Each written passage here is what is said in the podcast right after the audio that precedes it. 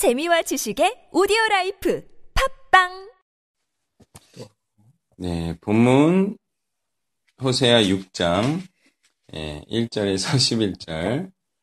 먼저 1절에서 3절 예, 교독을 하겠습니다.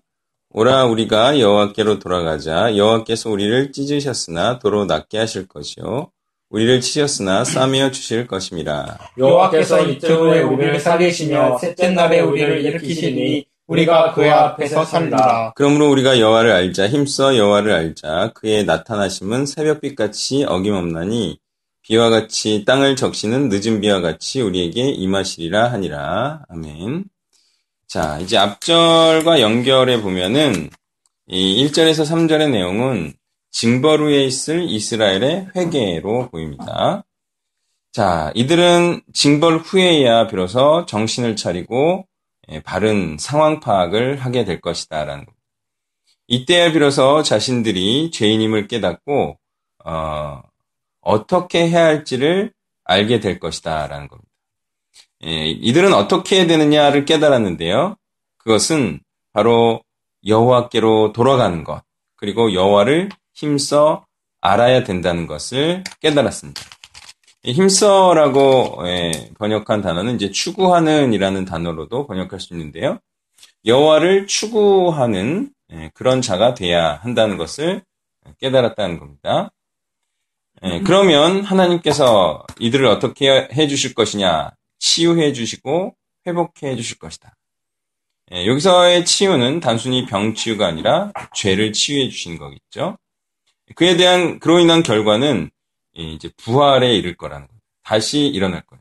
그것은 이제 죽은 자와 같은 상태였다가 아, 사는 자, 산자로서의 삶을 살게 될 것인데 죽은 자는 무의미한 삶을 사는 자를 의미하고요. 산 자는 의미 있는 삶을 사는 자를 의미하죠. 그래서 의미 있게 산 자에게 바로 소망이 있듯이 이들에게는 삶과 영생이라는 그러한 삶을 살게 될 것입니다. 그런 인생으로 변화될 것이다. 라는. 그렇게 하나님께서 이들의 인생을 변화시켜, 변화시켜 주실 것이다. 라는 그런 기대를 가지고 이들은 여호와께로 돌아가고 여호와를 아는 자가 되어야겠다라는 그런 결단을 하게 됩니다. 자, 이제는 이들은 이렇게 살지는 않을 거예요. 한 이성을 위한 삶을 산다거나 한 직장 상사를 기쁘게 하는 그런 삶을 살지는 않을 거예요. 그들 앞에서 행하는 삶을 살지 않을 거예요. 이제는 하나님 앞에서 행하는 삶. 다시 말해서 하나님을 기쁘시게 하는 삶을 살게 될 것입니다. 예, 그럴 때 하나님께서는 예, 반드시 우리에게 나타나실 것인데요. 어떤 모습으로 나타나실 것이냐. 바로 어둠을 뚫고 찬란한 모습으로 우리에게 나타나시고 또 우리를 비춰 주실 것입니다.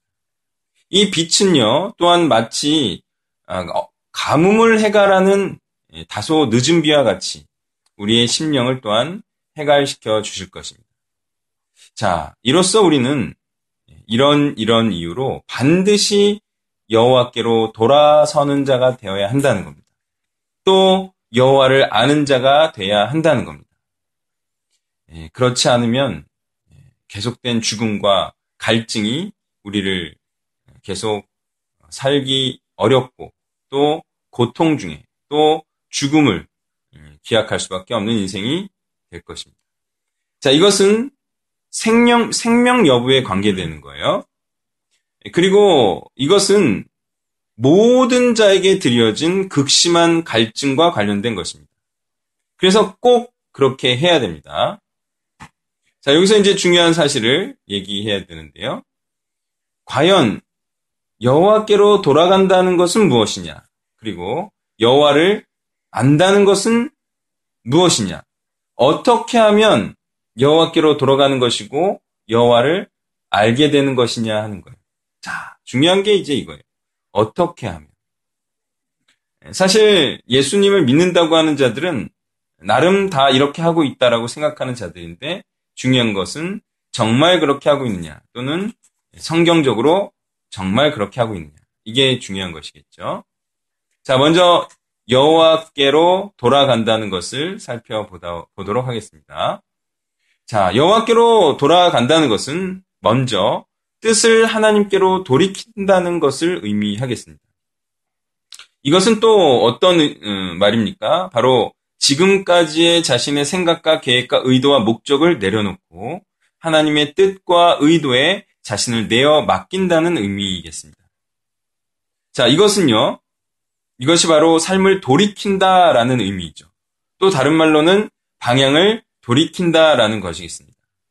예, 다름 아니라 하나님의 뜻이자 말씀 대신 그리스도께 자신의 삶을 드리는 바로 헌신, 예, 의탁한다, 의지한다라는 단어가 바로 믿는다라는 단어와 동일한 단어예요. 그래서 하나님께 자신을 맡긴다, 자신의 삶을 맡긴다, 헌신한다, 의지한다, 믿는다. 이게 동일한 예, 단어의 의미입니다.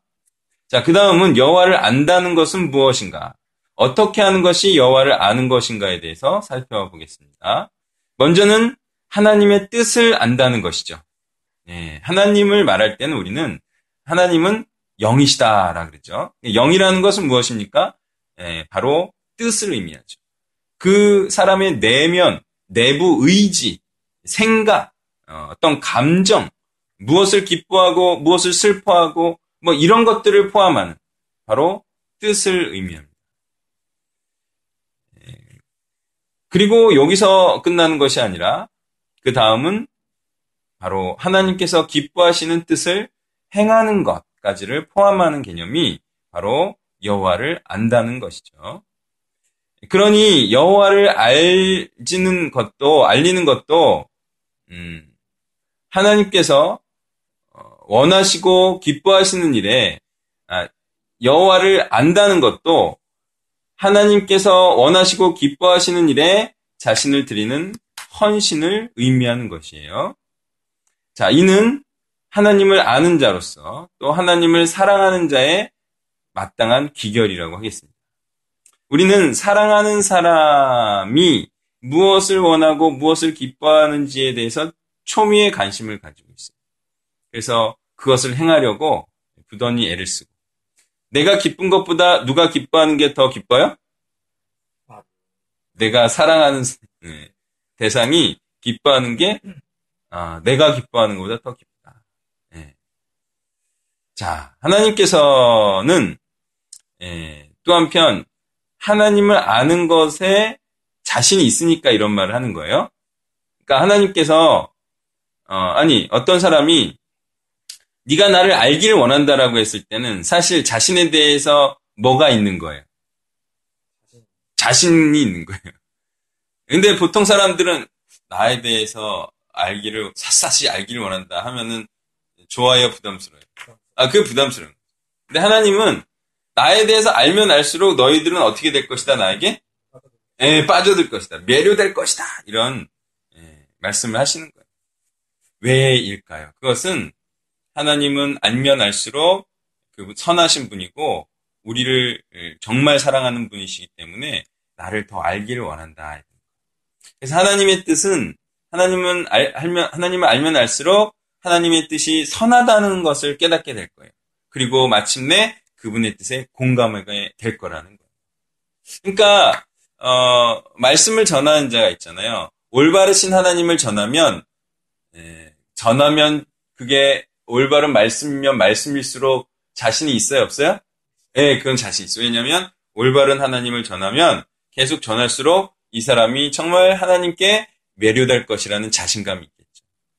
근데 말씀을 전하면 전할수록 자신이 없다는 것은 자신이 아직 하나님을 잘 모른다라는 거예요. 그래서 말씀을 알면 알수록 하나님을 알려주고 싶은 열망과 열심이 생기는 게 당연한 거겠죠. 그러니 알면 알수록 행하게 되는 말씀에 우리는 매진해야 돼요. 그죠? 예, 그러니까 말씀은 예, 우리가 정상적으로만 묵상을 한다면 묵상하면 할수록 더 행하고픈 열망을 일으키는 것이다. 이렇게 생각하면 돼요. 우리는 여기서 음, 말씀은 어떻게 계속 보고 읽는데 자꾸 말씀에 대한 열정이 사라지게 하는 방법도 있다라는 걸 알아야 돼요. 제가 그런 큐티를 경계하죠. 어떻게 큐티를 하면 반드시 그만두게 돼 있다? 우선순위, 우선순위. 아, 가장 이런. 어, 그것도 있고요. 방법론적으로 적용, 3회 적용. 이제 너무 적용 중심으로 가면 이제 말씀에서 좀 벗어나고 자기 얘기로 하게 되고 자기 적용으로 하게 되니까 제가 볼 때 음, 말씀의 맛을 모르고 말씀을 묵상하고 또 어, 말씀을 보는 경우가 있어요. 예를 들어서 말씀이 의미하는 바를 몰라. 그러면서 이제 자꾸 쓰고 예, 그리고 자꾸 읽으면 그게 말씀에 자꾸 매료되지 못하게 하는 이유. 그래서 그렇게 하다 보면은 아 이게 무슨 의미가 있나 해서 결국은 안 하게 되더라고요. 그래서 말씀에 매료되기 위해서는 말씀이 갖고 있는 의미를 알면서 그렇게 보고 읽어야 된다는 또 어떤 책이든 그래요, 그죠? 보고 묘미를 그 진미를 느끼지 못하면 어, 그 책은 안 읽게 되기 마련이더라고요. 근데 그 안에 있는 탁월한 것들을 느껴가면서 이해가면서 읽으면 그 책을 끝까지 읽을 수 있다는 거죠. 예, 또한 가지 이제 부언하자면 하나님께서 싫어하는 것이 무엇인지 아는 것도 하나님을 아는 것에 포함된다. 이거예요. 자, 4절부터 6절 교독합니다. 에브라임아 내가 내게 어떻게 하랴 유다야 내가 내게 어떻게 하랴 너희의 인애가 아침 구름이나 시 없어지는 이슬 같도다. 그러므로 내가 선지자들로 그들을 치고 내 입의 말로 그들을 죽였노니 내 심판은 비처럼 나오느니라. 나는 인애를 원하고 제사를 원하지 아니하며 번제보다 하나님을 아는 것을 원하노라. 아멘. 자, 4절 전반부에 보면요. 에브라임아 내가 내게 어떻게 하랴 유다야 내가 내게 어떻게 하랴. 자, 이것은 하나님께서 이렇게 말씀하시는 거예요. 자, 어떻게 말씀해요? 내가 내게 대해서 도대체 어떻게 해야 너희가 회개할 수 있겠냐? 올바르게 행할 수 있겠냐라는 건데요. 여러분 이런 어, 경험이나 느낌을 받은 적이 있나요? 상대로부터? 아, 이거는 이제 과외를 이제 해보면 아는데 도대체 어떻게 해야 얘가 숙제나 공부를 할 수 있을지를 모르겠어요. 어떻게 그래서 이제 어 제가 이제 그런 얘기를 좀 1년 전만 해도 들었는데 이제 테니스를 같이 치면은 잘 치는 분이 이렇게 말해 요 혼잣말로 어떻게 해야 될지 모르겠어. 내가 너무 못하니까 커버가 안 된다는 거예요. 그러니까 이제 에, 도와주려고 하는 거거든요. 그 사람은 어떻게 하면 얘가 할 수 있을까? 회개하고 행실을 올바르게 할 수 있을까를 막 도와주려고 해요. 그러니까 하나님도 어쩔 수 없는 상태. 어떻게 해야 네가 행실을 올바르게 할래? 그러니까 이것은 무슨 얘기냐면 어떻게 해서든 하지 않으려는 거예요.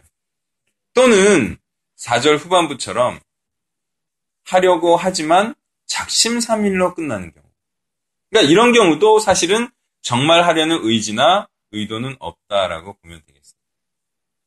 이런 경우는요, 그냥 당장의 위기만 모면하려는 심령이겠죠. 이런 심령을 하나님께서는 바로 허무한 것이라 칭하시고 죽이신다는 거예요. 자, 그러니 하나님께서 원하시는 것은 무엇입니까? 겉으로만 하려 하고 속으로는 정말 목숨을 다해서 반드시 해야겠다라는 그런 결의에 찬 모습이 없는 그런 것들. 다시 말해 이게 바로 종교 의식과 같은 거예요. 겉은 막 하겠다고 해요. 그렇지만 결국은 하려고 하잖아요.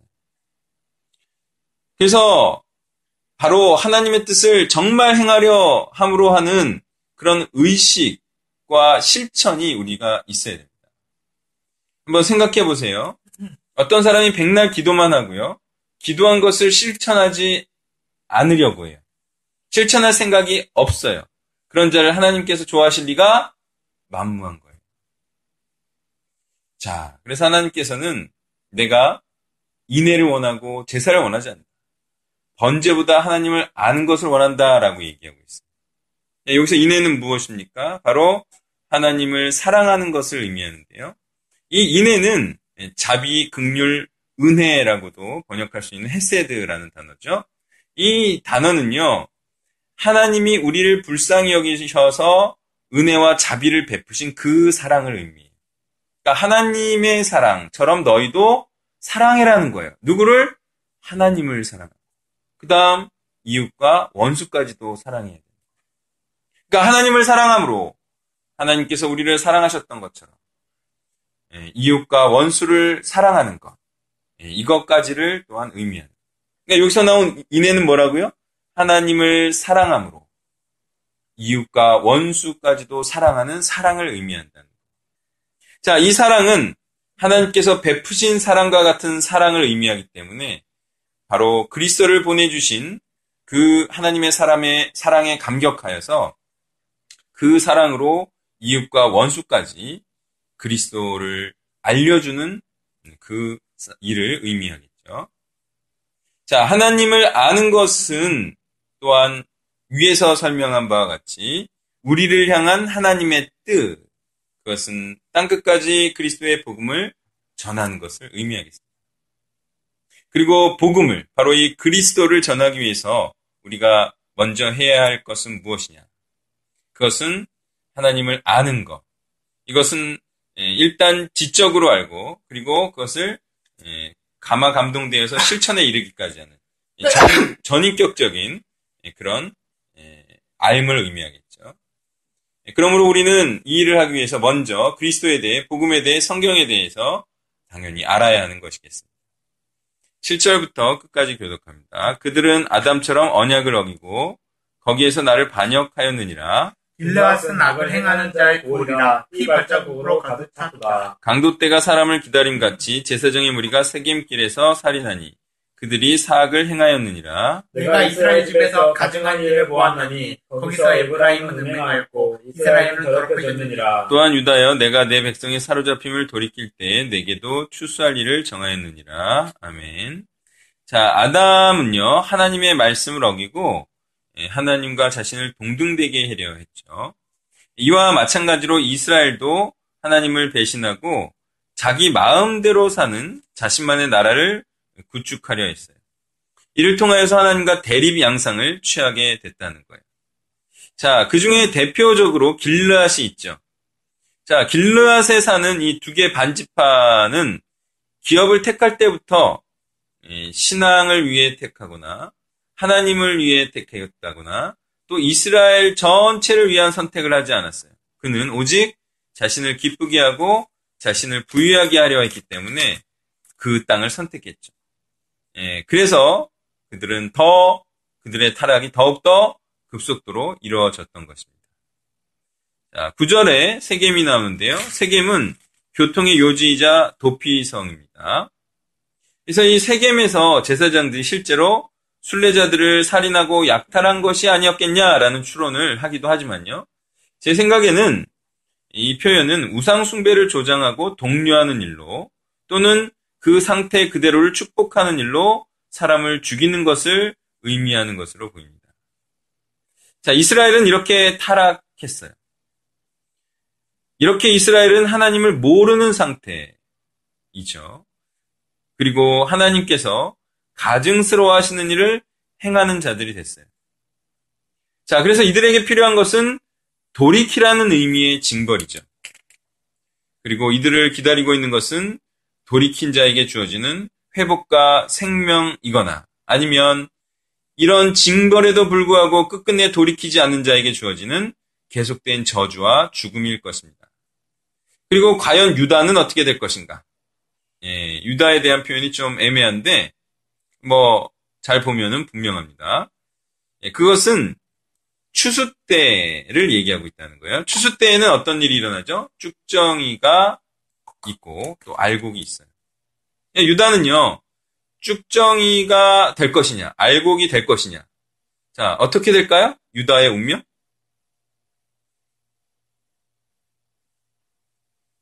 유다가 어떻게 될 거라는 거예요, 11절에? 알곡? 네. 알곡은 알곡이고 쭉정이는 쭉정입니다. 유다 뭐 전체가 다 쭉정이거나 유다 전체가 알곡이라는 말이 아니에요. 그죠? 우리가 이런 생각을 하면 안 돼요. 항상 심판 중에도 하나님께서 회복과 남은 자를 말하죠. 그러면 이스라엘 전체가 회복된다는 거예요? 아니면 그 알곡만 회복된다는 거예요? 그렇죠. 그 말이에요. 근데 사람들은 봐라 하나님께서 이스라엘을 다시 사랑하셔서 마치 다 구원시켜 주는 거죠. 이런 식으로 생각하면 하나님 있잖아요. 막 다 구원하는 사람이 되고 징벌이 또 죽인 게 또 다 뭐 죽인 게 아니. 그러면 뭐 구약에 죽은 사람은 다 구원하게요. 그러니까 우리가 이런 생각을 할 줄 알아요. 추수 때에는 알곡이 있고 쭉정이가 있다. 전부 다 구원받거나 전부 다 지옥 가는 게 아니다. 자, 그래서 징벌 후에는 회개함으로 뜻을 하나님께 돌이킨 자만이 구원을 받는 것이다. 그래서 추수 때 일어날 유다에 대한 결과를 통째로 구원받거나 전체가 심판받는 시기의 이론으로 나아가지 말아야 됩니다. 그냥 유다인들 중에서 회개함으로 하나님의 뜻에 헌신된 자만이 구원을 받는다라고 생각하고 우리는 그렇게 일어나 하면 됩니다. 자, 문제는 무엇입니까? 바로 하나님의 은혜를 숟가락만 걸치면 다 받을 수 있다는 식으로 선심은, 선심을 베푸는 자들이 있다. 이들이 바로 구절에 나오는 제사장 무리임을 우리는 알아야 할 것입니다. 자, 오늘 본문을 통해서 우리는 죄 가운데 태어난 모든 자들이 어떻게 해야 되는 것이냐에 대해서 살펴보았습니다. 어떻게 해야 됩니까?